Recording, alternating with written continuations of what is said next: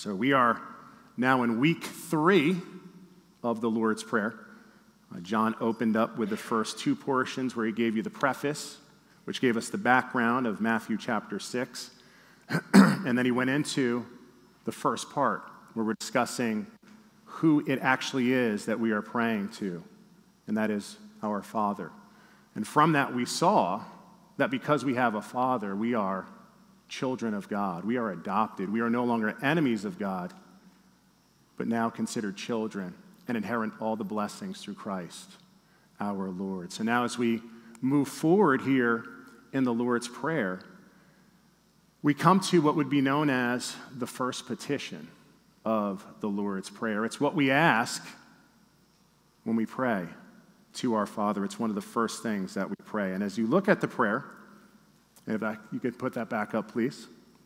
As you look at the prayer, we see that there are six petitions within the prayer itself. First three being directed to our Father, right? Hallowed be thy name, thy kingdom come, thy will be done on earth as it is in heaven. And then the latter three being directed to our neighbor. So it kind of reminds us of the commandments. If you remember the Ten Commandments, we have a set of commandments dedicating to, dedicated rather to loving God with all our heart, mind, soul, and strength.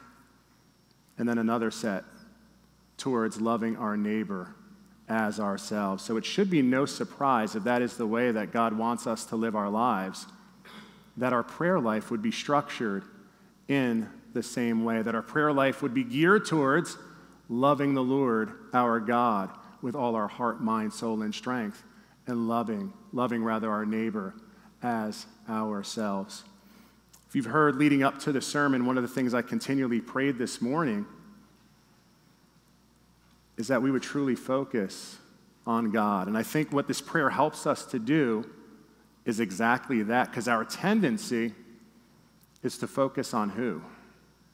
Ourselves. That's our tendency. So the prayer is a reminder, just like the commandments, to take the focus off yourself and put it where it needs to be, and that is on our Heavenly Father and our neighbor. And the prayer does exactly the same thing. So this week, again, as we look at the first petition in the prayer, which is, Hallowed be thy name we come to a word that we don't use too often in the English language except one time a year.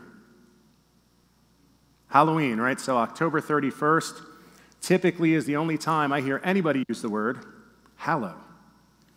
Other than that, it's not a word that we typically use in our vocabulary. So, what does it actually mean to hallow something? And I'm not saying hollow, so we're not hollowing out something for all our woodworkers which PJ, I will continue to say, you probably look like a woodworker only because you have a mustache and you wear flannel shirts, but that's another story for another time.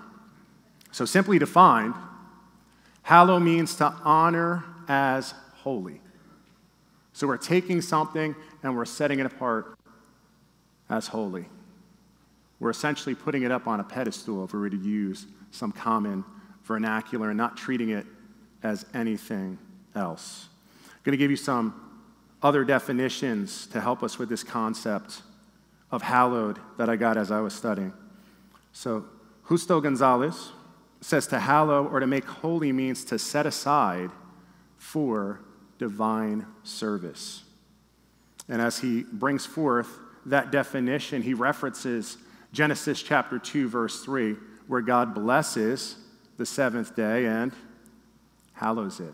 Right? So the seventh day, God is finished with his creation and he rests, therefore, hallowing the seventh day. Gonzalez continues, though, in this definition. He says, Biblical holiness does not consist in being morally pure or ritually clean, but rather in being set aside for the service of God. It is when this setting aside takes place and hallowed places and people point to God's holiness, that the name of God is hallowed among God's people. And I'm going to read that again because this is pretty much going to be a common thread throughout the sermon. Biblical holiness does not consist in being morally pure or ritually clean. So, again, knowing man as we know man, I could try to be as ethically and morally pure as I want to be, but I could be doing it for the wrong reasons. I could be doing it, as we see in terms of that preface of the prayer that we came to, I could be doing it for the praise of man. So, man's praise would be directed towards me instead of living my life in a certain way that that praise would be directed towards God. But he says, but rather in being set aside for the service of God. So here I am, I could be a broken vessel, but with a correct heart. And because I have that correct heart, my service can still be dedicated towards the Lord. And we see that all throughout the Bible in certain characters, which we're not here to put our focus on those characters, so I'm not going to go into detail with that. but remember, it is when this setting aside takes place in hallowed places and people point to God's holiness that the name of God is hallowed among God's people. And that's our mission. It's something that we say from the pulpit time and time again, right? We are here to do what? Show the world what God is like. That is the mission of the people of God. If we're doing anything else, we can call ourselves a lot of things, but we are not being the people of God because the mission of the people of God is to point towards God so that the world might see what God is like. Another definition or concept is from William Edgar, and he says the following Hallowed be thy name not only acknowledges the Heavenly Father as the ultimate, the beginning, the meaning behind all things, but it actually praises him for it. So it's one thing to acknowledge it, but we bring forth praise once we recognize it. To put it simply, the Lord's Prayer is a prayer, and it begins as a prayer of worship. The prayer is that not only that the name be holy for everyone, but to the one or ones praying, to you and me. So we are to see that God is holy. J.I. Packer notes the following He says that hallowed means known, acknowledged, and honored as holy.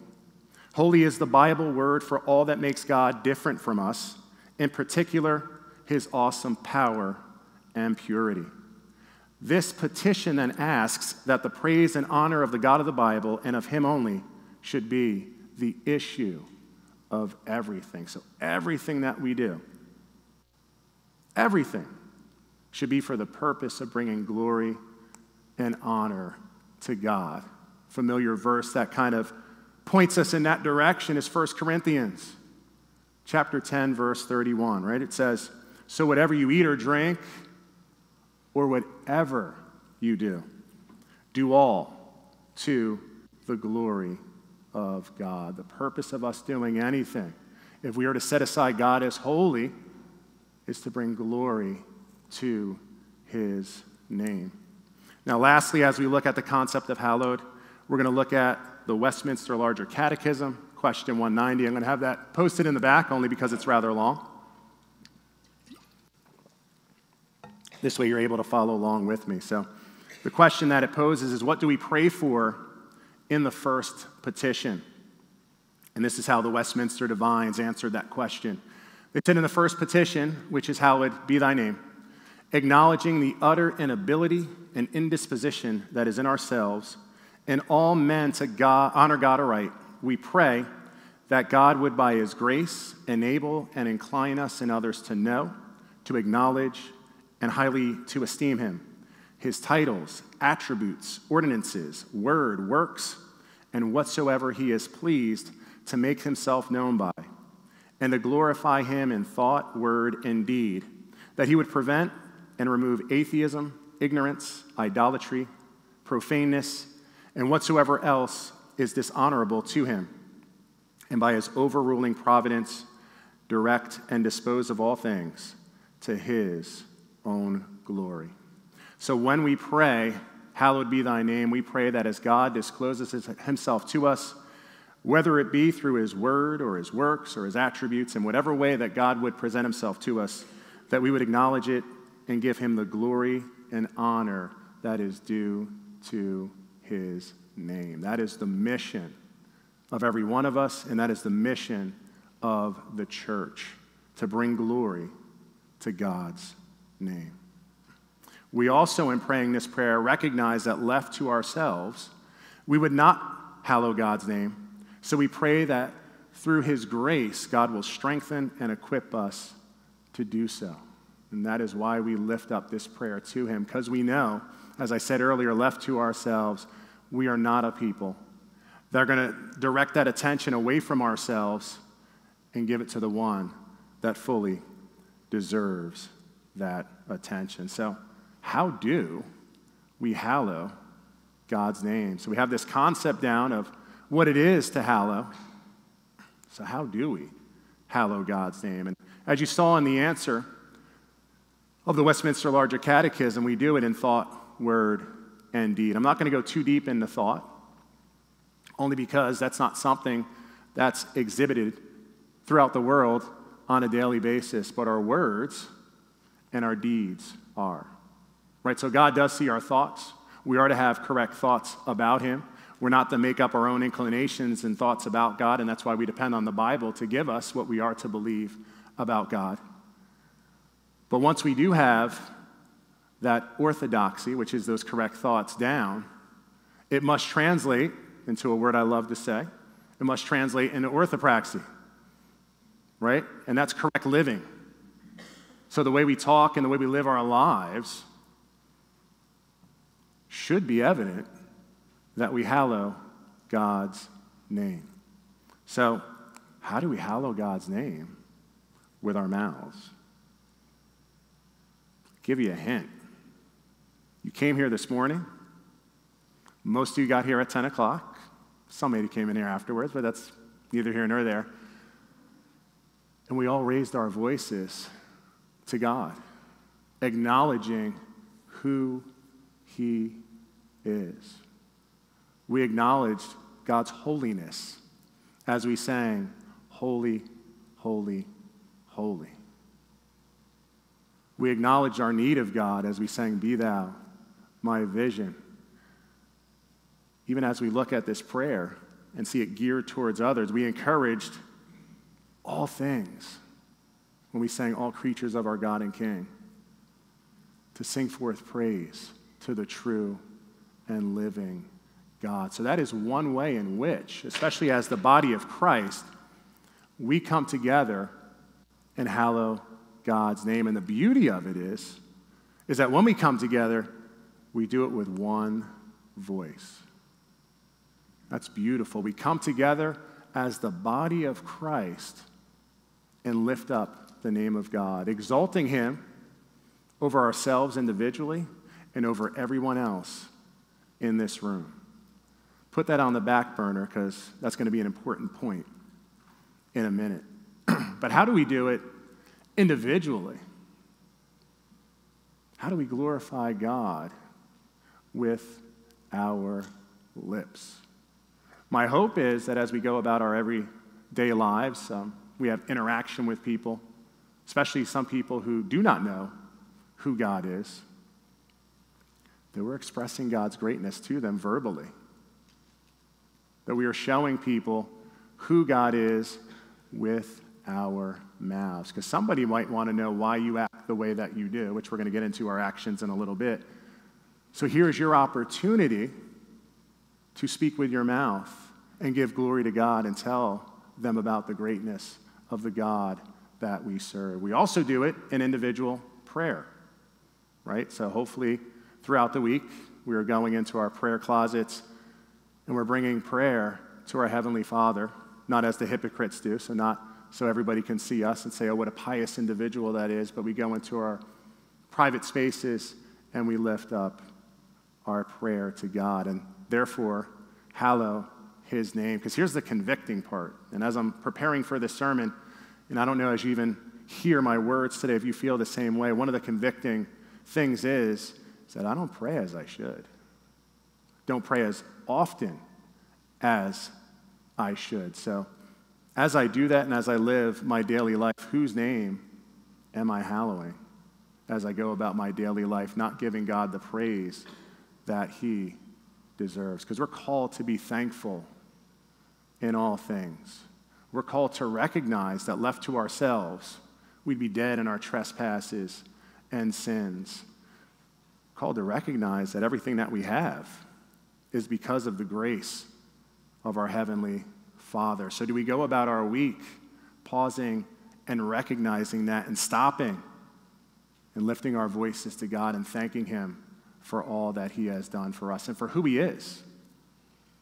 Because that is what we are called to do. And then when we do that, do we also now go throughout our day and let others know who this great God is? Because I'm sure all of us are blessed with opportunities to do so. The interesting thing is, and this is how awesome God is. First and foremost, obviously, God does not need us to do that. Right? A tree does not need you to go up to it and say, hey, you're a tree.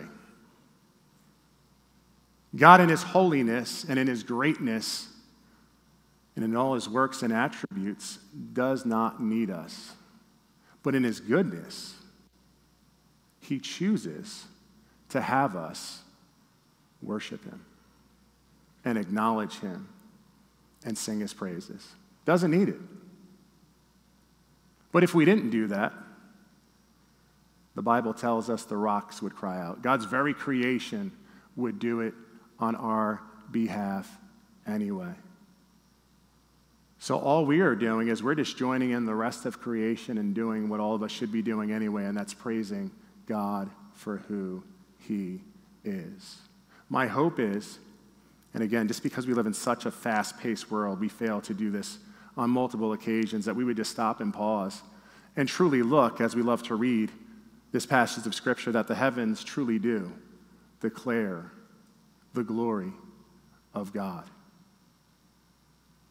So even if we don't, God's very creation itself is doing it for us. And as we sang earlier as well, the cherubim and the seraphim, as they're in the throne room, continually before God, sing, Holy, holy, holy is the Lord of hosts. And my prayer is that as the people of God, knowing who God is and the benefits that He has bestowed on us through Christ, that we would do the same thing. We would be a people who proclaim the name of God and glorify His name for the things that He has done. Some examples in the Bible of God's name being proclaimed. So we sang our songs earlier today, but here's some models in the Bible from Psalm 111, 7 through 9, it says, The works of his hand are faithful and just. All his precepts are trustworthy. They are established forever and ever to be performed with faithfulness and uprightness. He sent redemption to his people. He has commanded his covenant forever. Holy and awesome is his name. The psalmist just recognizes the holiness and awesomeness of God. Psalm 99, 1 through 3. The Lord reigns. Let the peoples tremble. He sits enthroned on the cherubim. Let the earth quake. The Lord is great in Zion. He is exalted over all the peoples. Let them praise your great and awesome name. Holy is He. So if you're convicted like I am and you're wondering, I don't, I don't speak like that. How am I to praise God with my lips? Well, first and foremost, pray.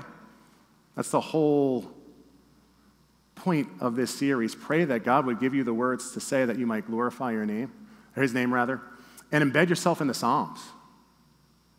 Because what beautiful language the Psalms give us that we might sing praise towards God's name.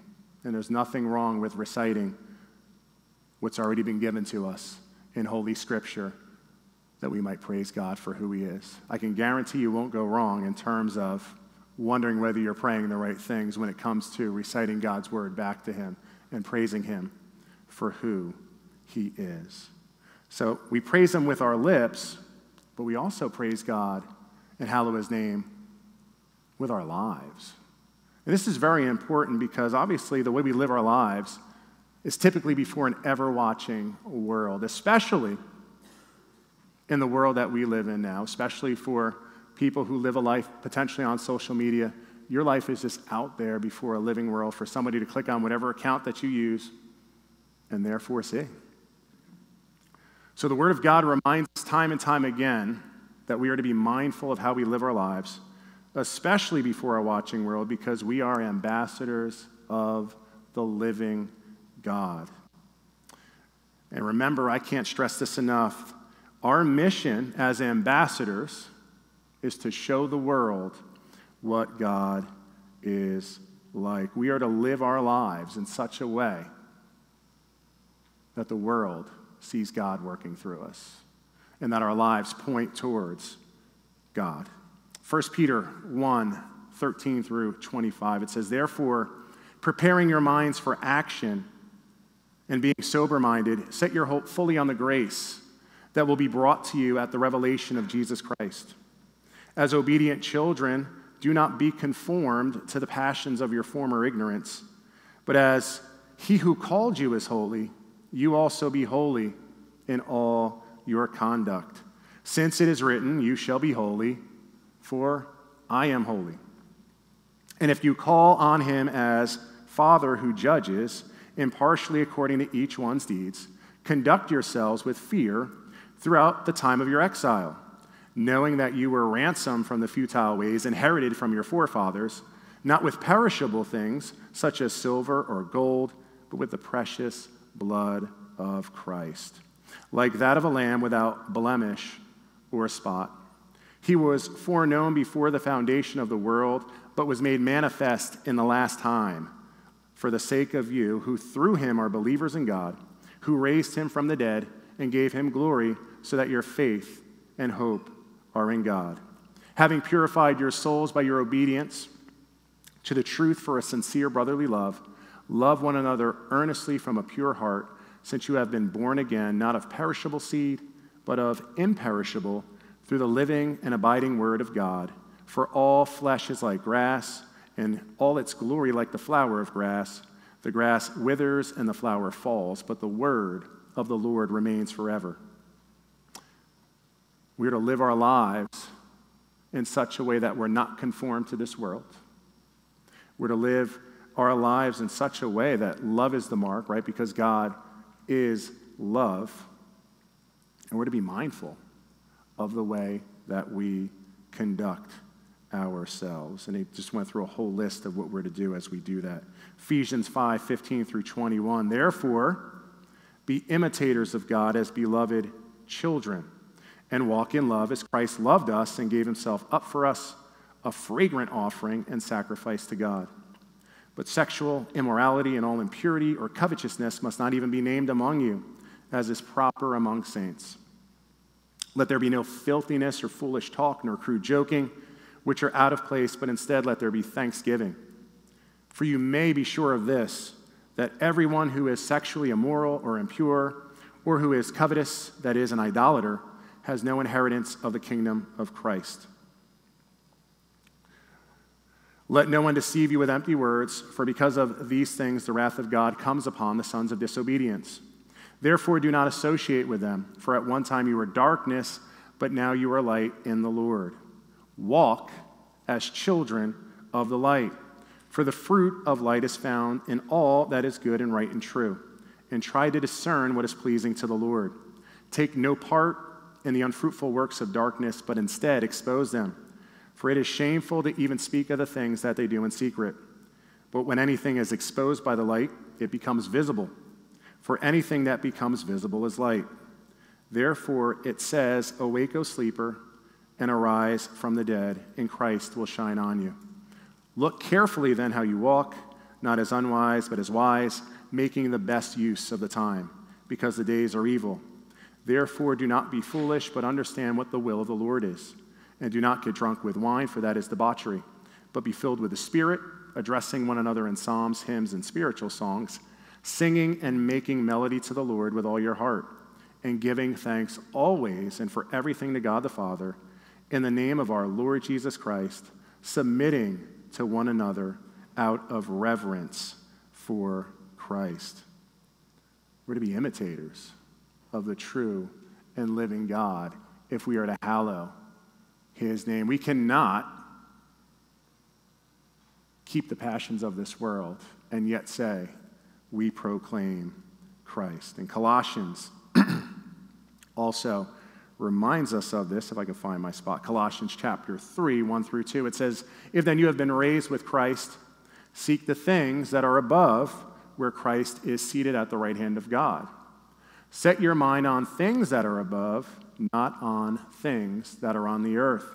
The rest of the chapter calls us to put to death what is earthly in us and to clothe ourselves with such things as compassion, kindness, forgiveness, and most of all, love. Verse 17 then exhorts, exhorts us rather to do the following And whatever you do in word or deed, do everything in the name of the Lord Jesus, giving thanks to God the Father through him. That is the calling of the people of God. We are to put off the world and put on Christ that we might show him throughout the world and proclaim his name. I told you earlier to put some things on the back burner, especially when I talked about praising God with our lips and coming together and praising his holy name. Because as we discuss how we praise God or how we hallow his name with our lips and how we hallow his name with our lives, we must be careful that as we speak, because you heard some of the verses in there talking about our language and things of that nature, or how we live doesn't have the opposite effect. So if I'm conducting myself in a certain way and proclaiming God as my Father, proclaiming Christ as my Lord, and yet living in a life that's contrary to what He has called me to live, I'm no longer hallowing His name, but I'm what? Blaspheming or profaning his name. And that is something that, as the people of God, that we need to be careful that we do. That's why the verses encouraged us to be imitators, imitators rather of God. The verse verses encouraged us to watch our conduct. Because as we claim to be ambassadors of something, we should be representing the very thing that we claim to be ambassadors of and doing the very things that the one who has sent us out has called us to do, because when we fail to do that, we're no longer hallowing his name, but bringing discredit to his name and then proclaiming something that he is not.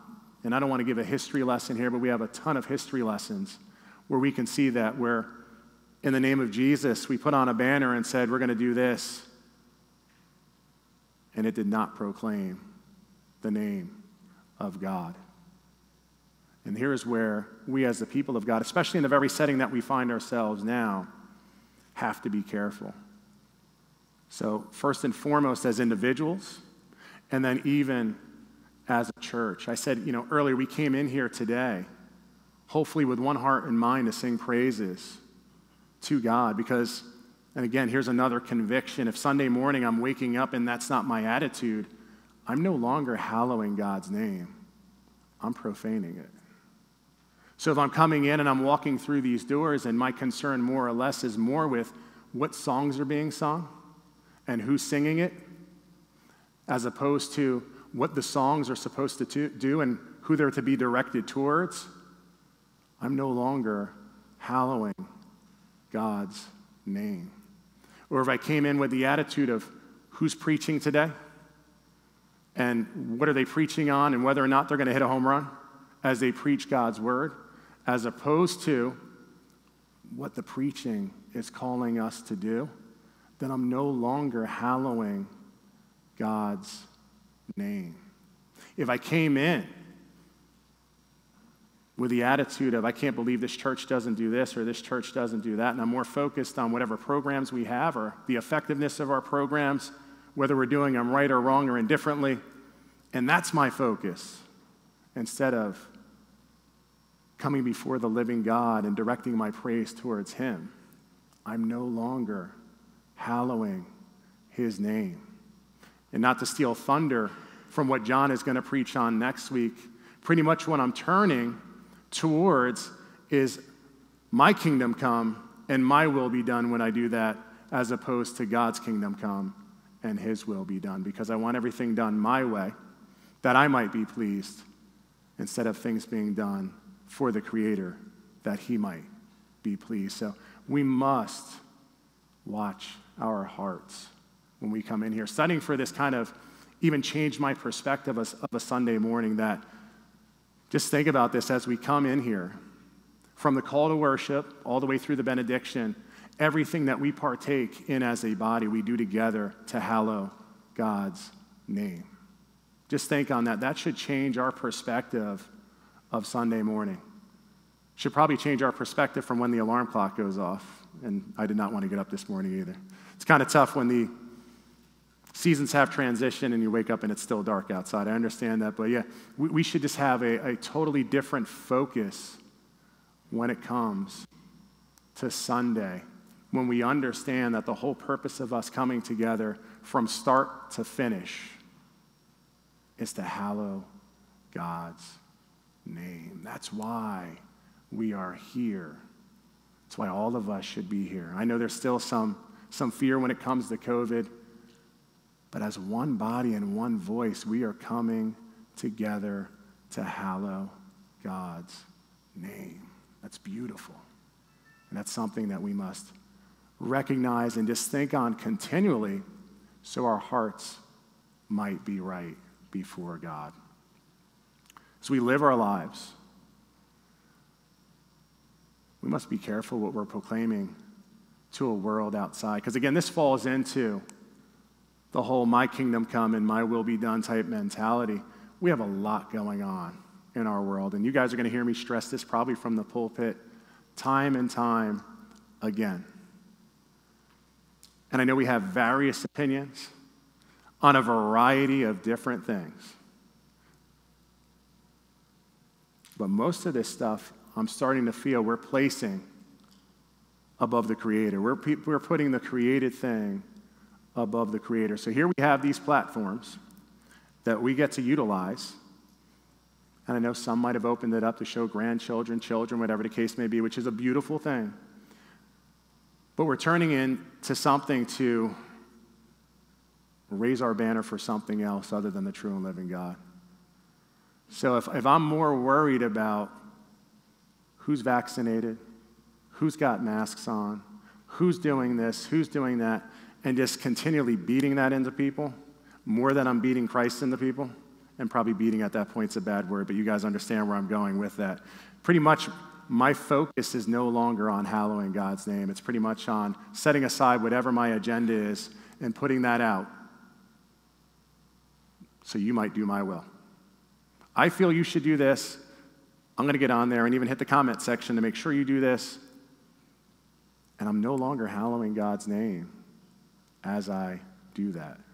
And that's something that we have to understand. If my tendency is to tell you what you should be doing that has nothing to do with Jesus, and I'm doing that more than directing you towards Jesus, yet claiming to be an ambassador of Christ, that's a problem.